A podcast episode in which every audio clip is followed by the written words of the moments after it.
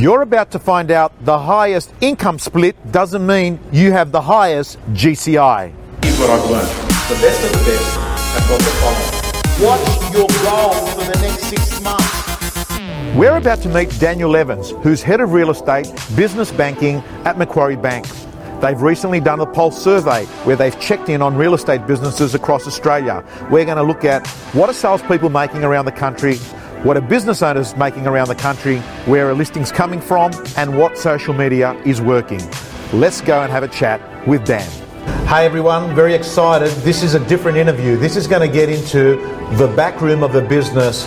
I've got with me Daniel Evans, who's head of real estate at Macquarie Business Banking, and he's going to give us the insights into what the best businesses in Australia are doing.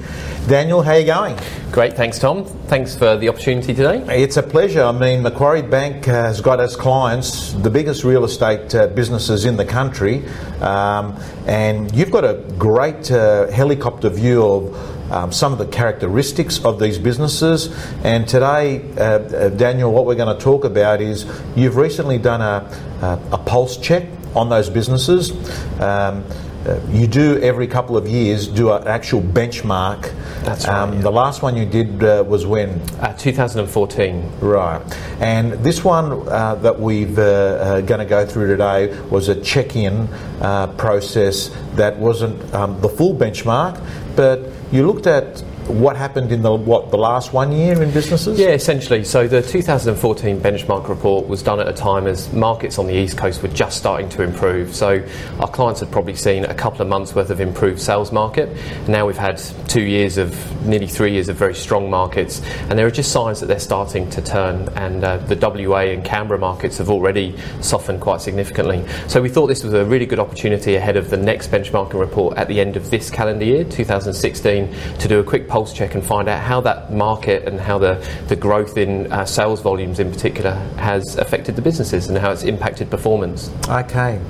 Um, what are these surveys, and what, what, what, I mean, what do they tell us? I mean, so you you uh, you sent out a survey to the marketplace, but what do they tell us? Yeah, so the, the benchmarking process has been going since 2007. That was when we did our first benchmarking report. And then we've done them every two years since then.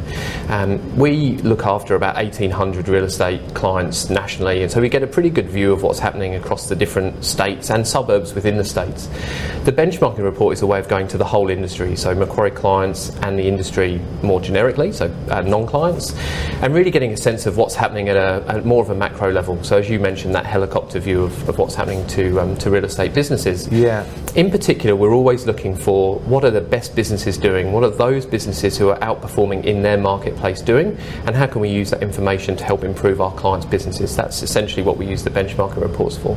Okay, so um, we know that success leaves clues, and I want to look at some of these clues that uh, these best businesses um, were able to reveal in these questions.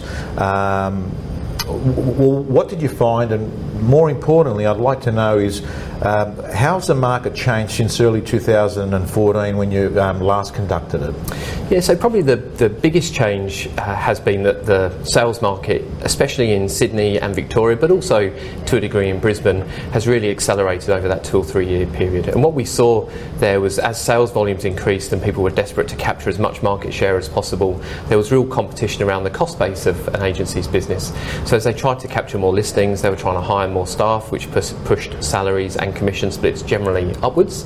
And so, actually looking at the impact on profitability is one of the key things for us. Uh, ultimately, business owners are in business to generate more profits and to take home money for themselves. And sometimes you get those counteracting influences. So, revenues increase, but costs increase by the same or, or sometimes more and actually have a negative impact on profitability. So some of the drivers over the last few years, some of the real key changes is around the competition for listings, push, pushing down commission rates, and competition for staff, pushing up salaries and commission splits, have had a, a squeezing impact on profit for, for our agencies. Right. Um, I'm just curious, how do you actually define a top performing agency, but how, yeah, what's the criteria? Yeah, for us, it comes down to the profitability of the agency, and, and ideally, we'd measure profitability by the net profit of the agency plus whatever uh, the principal is able to take home in commissions, drawings, dividends, and, right. and so forth. So we look at the amount of uh, profitability that the business is generating, including those things. In our survey, and for simplicity, we tend to look at just the net profit number, and we define a, a low performing agency as uh, well, we have a category of people that are just breaking even, right. and then we have a category for people earning 1 to 10% of profit, right. then 10 to 19 are the mid range, they're, they're solid performers, and then our high performers are 20% profit margin plus. And it's interesting, those high performers, the average profit margin was about 28%, which was double the next category in the mid range. And when you include the principal's, re, uh, the principal's drawings onto that number, they're making nearly 40% profit margin. So, very, very profitable businesses at the high end. But equally, the industry has a big spread across all of those categories. Quite a few are at break even, and quite a few are in the high profit, and everywhere in between.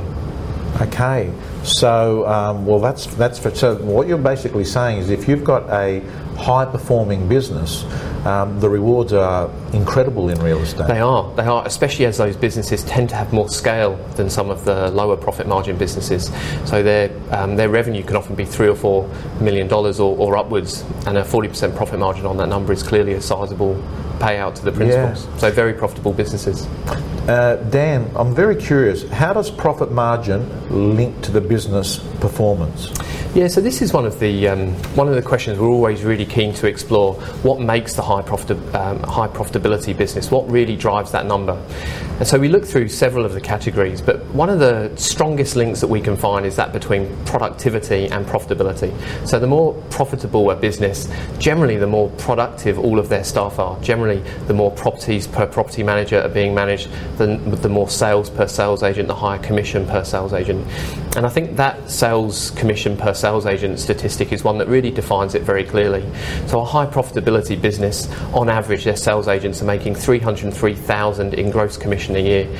By comparison, a break even business, the average was $187,000 in gross commission per agent per year. So there's a vast difference. And when you look at not only the impact on profitability, but the impact as the market softens, those high performing businesses can essentially afford to see a market downturn of 38% before they hit that break even level. So it really gives them a, a strong buffer to be able to discount commissions, um, win those listings as the market softens and volumes decline. Okay, that's a, a, a, very key point. So, anyone watching um, uh, this video must really get their mind across the uh, critical importance of um, your profit.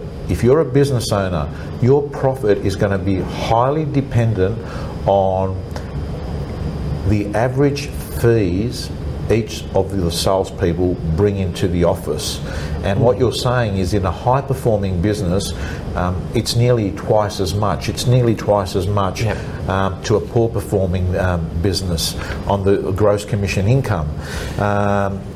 I mean, yeah, it's, it's that clear a, a distinction that um, that those top performing businesses are generating that much more revenue per employee and per asset of the business than the, the break even businesses.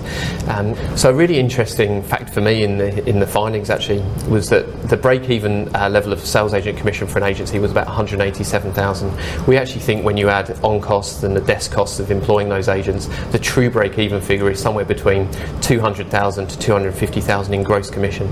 So, if you have agents that are writing less than those figures in gross commission, then they're probably not adding to the profitability of the agency.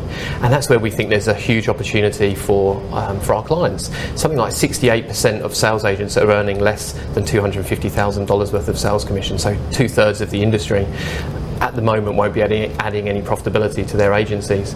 So by focusing on the right training and getting the right activity to bring those agents up to 250,000 and beyond, you can have a dramatic impact on the profitability of an agency and very quickly.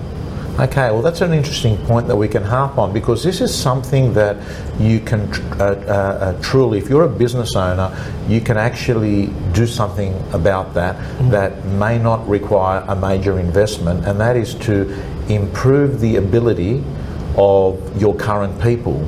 Uh, and because a real estate owner doesn't sit down with a calculator and work out, you know, potentially the true costs of that person, yep. what what you're saying, then is based on numbers, based on this helicopter view, it appears that you know more than half of the salespeople employed are potentially not adding any profit to the business. Yeah, yeah. So they might be adding revenue, but by the time you look at all the all of the costs of employing those people, especially in the states where there's real pressure on the commission splits with those agents, they may not be adding any profitability. So the, so the takeaway point there is a big investment in your business is to make your people better.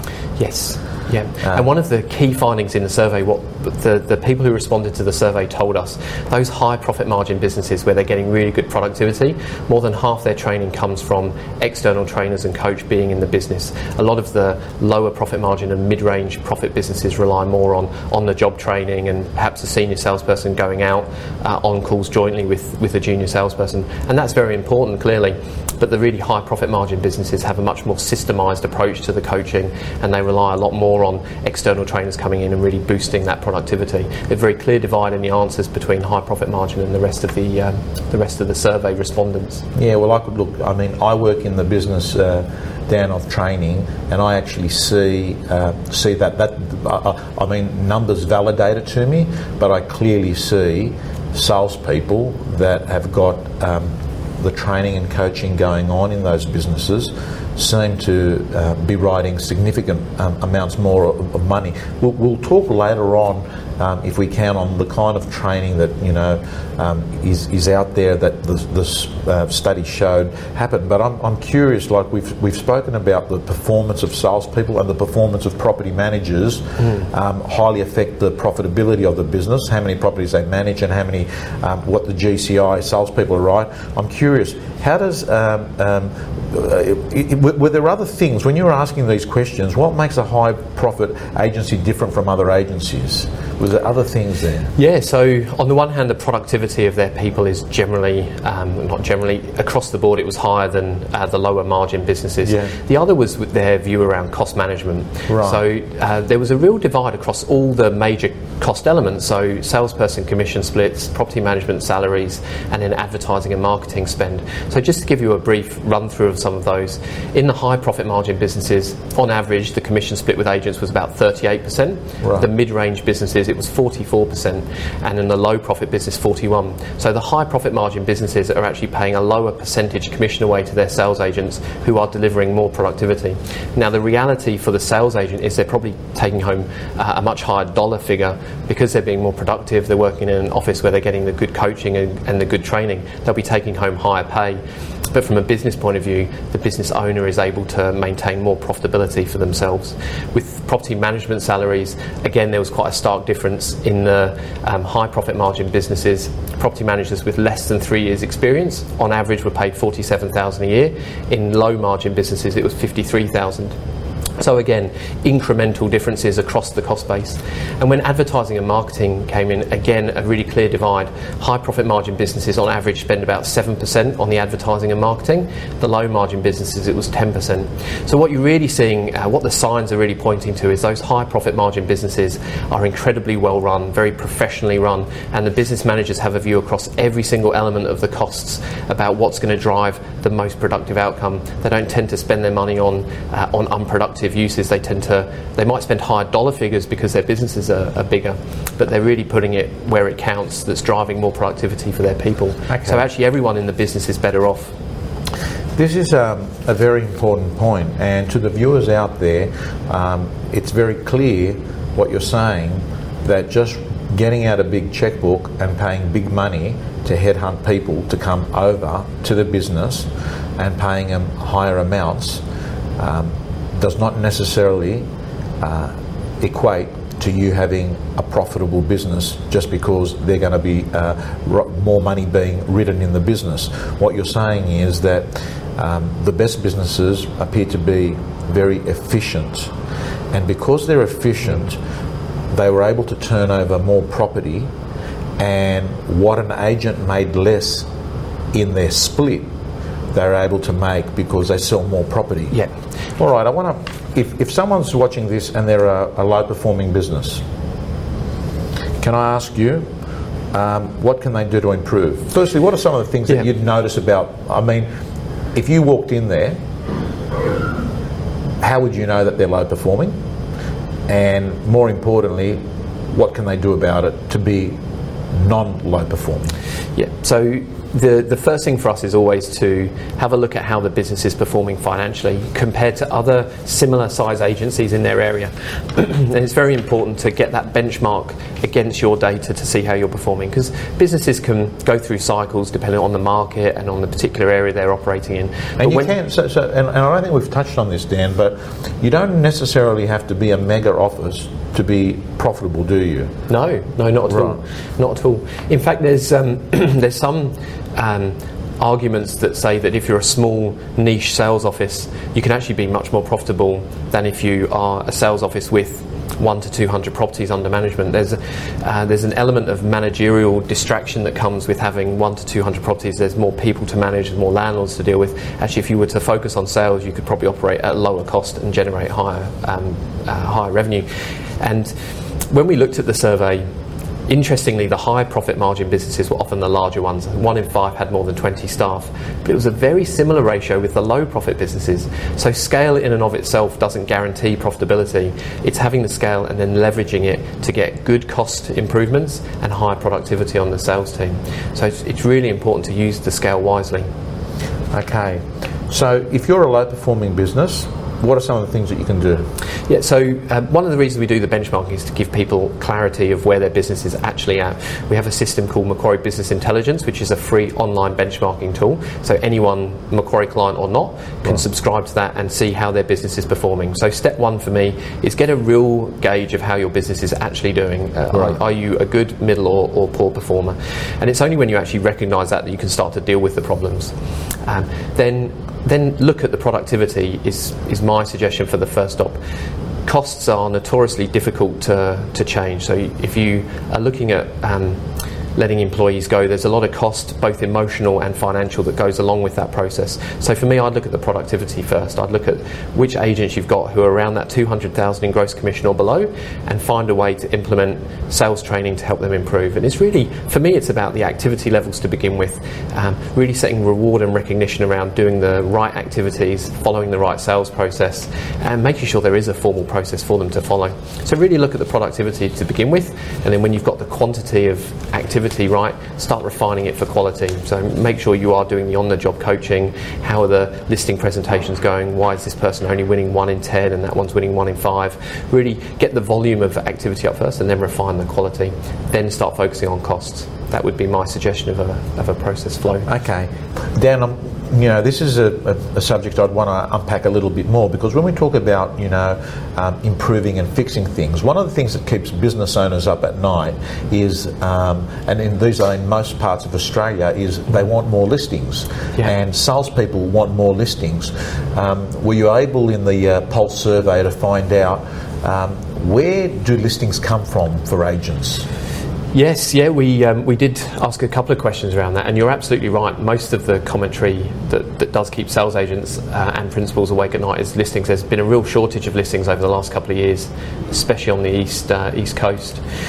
Interestingly for us, because there's a number of tactics that people have employed to win more listings, uh, but the, the, by far the most successful was still mining the CRM, the, the client database that the agencies have.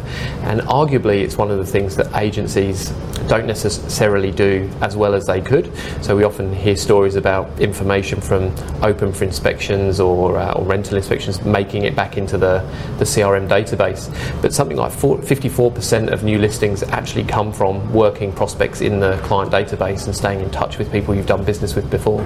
So it's a huge proportion of business.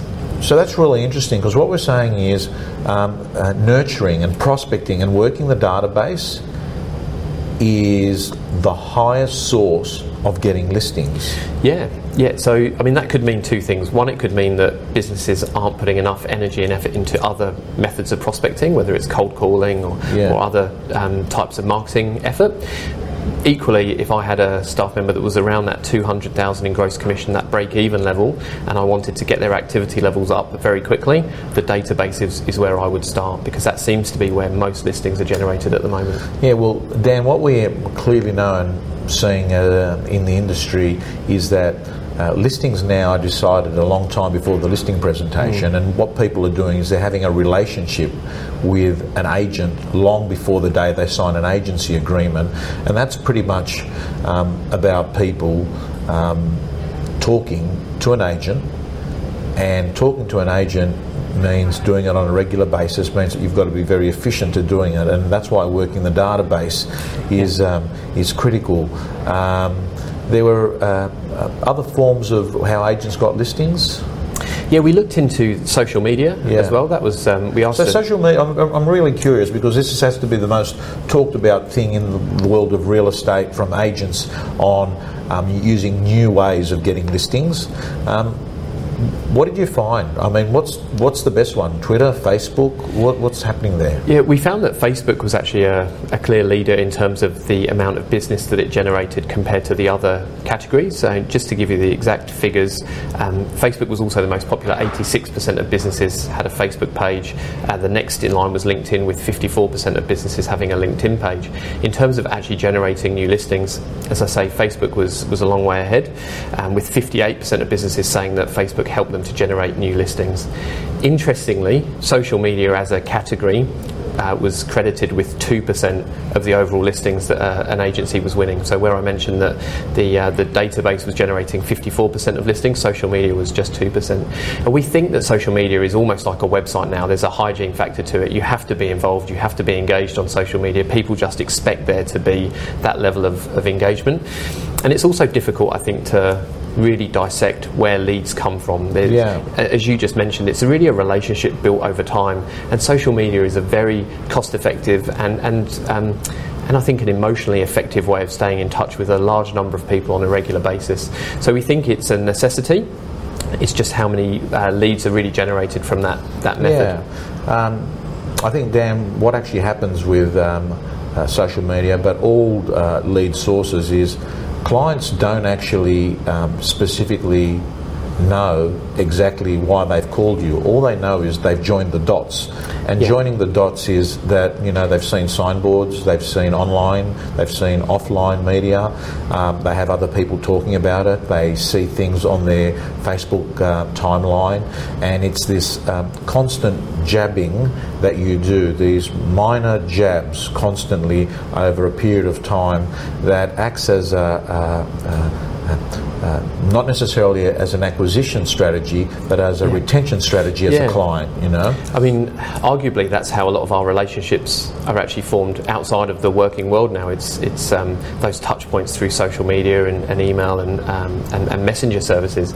So it should be no different in the work life. And I agree, it's very much the touch but point. what, but what you're saying is it was Facebook was uh, a mile ahead of Yes. all the other sources, and I mean in 2016, I would say that Facebook has become the yellow pages of 2016, uh, and unfortunately, you. Uh, um, Facebook have found a way to, to monetize it, and uh, once you're a, a business, um, you will have to invest some money to get uh, um, maximum leverage um, and audience from a, a business uh, Facebook page. Yeah. I'm, you know, like one of the things I'm just curious. You know, when you when you, when you do something like this and you look at businesses right around the country, New South Wales, Queensland, Victoria, uh, I always like to have a look and see were there patterns that you can see one state over another state? Were there differences? What did you, you know, who's by the way, who's doing best around the country? Yeah, well, best is a very subjective measure, but one of the things that always strikes me with these surveys is uh, how different the industry structure in Victoria appears to be to the rest of the country.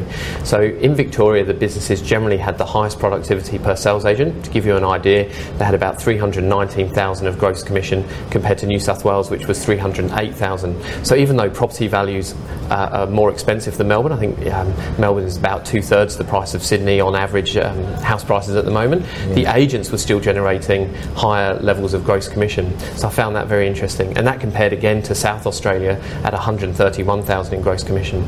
So they're- generally much more productive businesses. Right. Okay.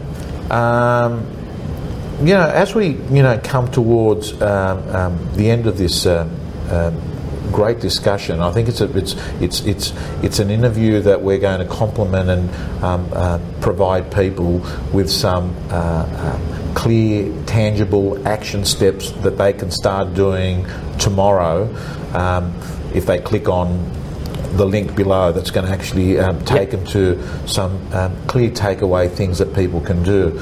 I'm also uh, Dan going to you know make sure that there's a there's a there's a few things that are probably best seen as the PowerPoint slides. You know.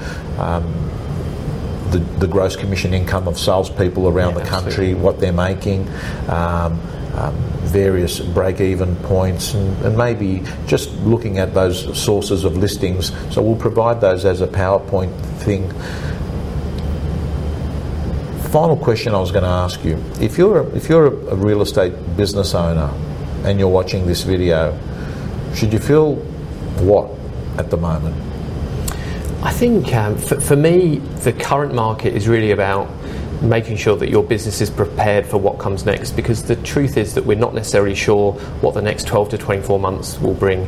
And hopefully it will be more steady continued growth but I think we can learn a lot from the markets where we have seen a drop off and the businesses in those markets that have still thrived and survived. So if I look at the, the Perth market, which is going through a bit of a slowdown, there are some agencies there that are still doing incredibly well and still generating high profit. So in the same market, some businesses are poor performing, some are high performing. So as a business owner right now, I think it's really a case of get a real understanding of where your business currently sits, get a real understanding of what the high performing businesses are doing, and start working towards it. Because if you have a good good market, then your business will go incredibly well. And if you have a poor market, your business will be safe and secure and continue to generate good profits for you as a business owner.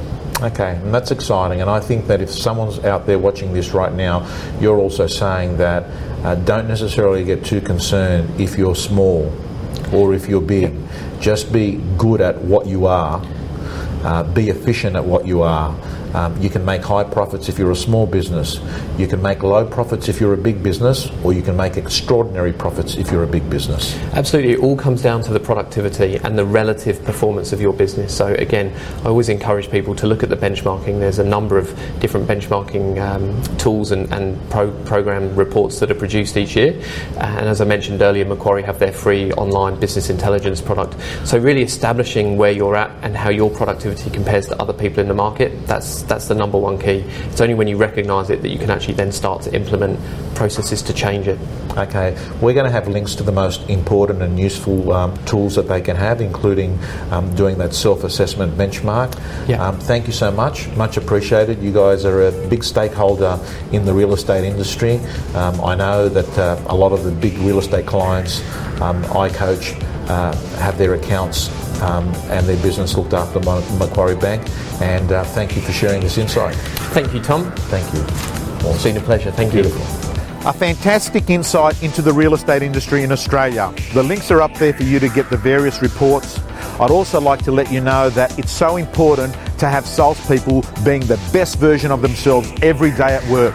The real estate gym has been built to build world class million dollar agents. Click on the link to find out more.